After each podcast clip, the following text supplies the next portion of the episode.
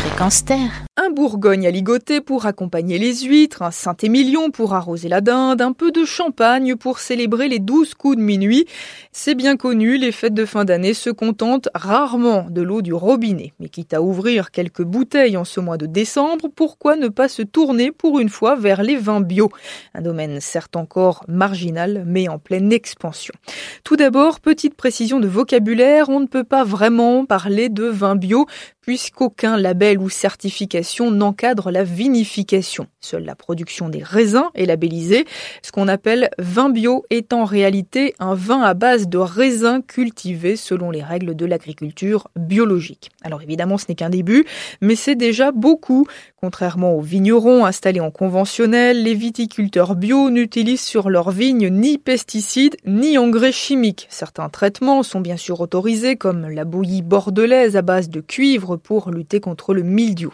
Le reste des opérations sur les vignes, comme le désherbage, se font le plus souvent de manière manuelle ou mécanique. Alors si la vinification n'est pas encadrée officiellement, comme je vous le disais plus tôt, la plupart des viticulteurs bio n'ont pas envie de gâcher tous ces efforts et ils évitent donc d'utiliser au chai des multitudes de produits chimiques. Ainsi, pour démarrer la fermentation alcoolique, ils font la plupart du temps confiance aux levures dites indigènes, c'est-à-dire présentes naturellement dans la peau du raisin, sans apport de levure chimique. Voilà donc pour les grandes lignes du vin bio. Sachez cependant qu'il existe de nombreuses subtilités, autant d'écoles viticoles. Vous trouverez par exemple parfois la mention vin naturel. C'est un concept assez peu précis qui qualifie le plus souvent des vins conçus avec une dose minimale de soufre, le soufre étant utilisé lors de la vinification pour ses propriétés antiseptiques et antioxydantes, mais il est aussi accusé de durcir le vin et de provoquer à haute dose des réactions allergiques. Vous pourrez également goûter du vin issu de la biodynamie. Cette méthode de production encore très marginale ressemble par beaucoup d'aspects à la viticulture bio, mais elle possède quelques particularités. Ainsi, les viticulteurs en biodynamie pulvérisent sur les sols des préparations végétales, comme par exemple des plantes médicinales, et ils portent attention aux influences astrales et au rythme de la nature. Vous les trouverez notamment sous les appellations Déméter ou Biodivin.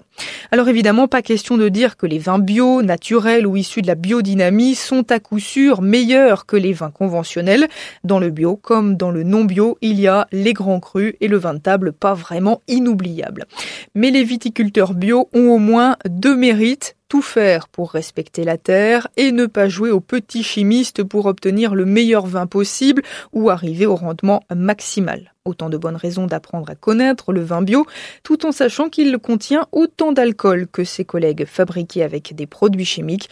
Alors on lève le coude avec modération, bien sûr. Vous pouvez retrouver toutes les infos de cette chronique sur notre site fréquenceterre.com. Lise Walberg, chronique consommons durable pour Fréquence Terre.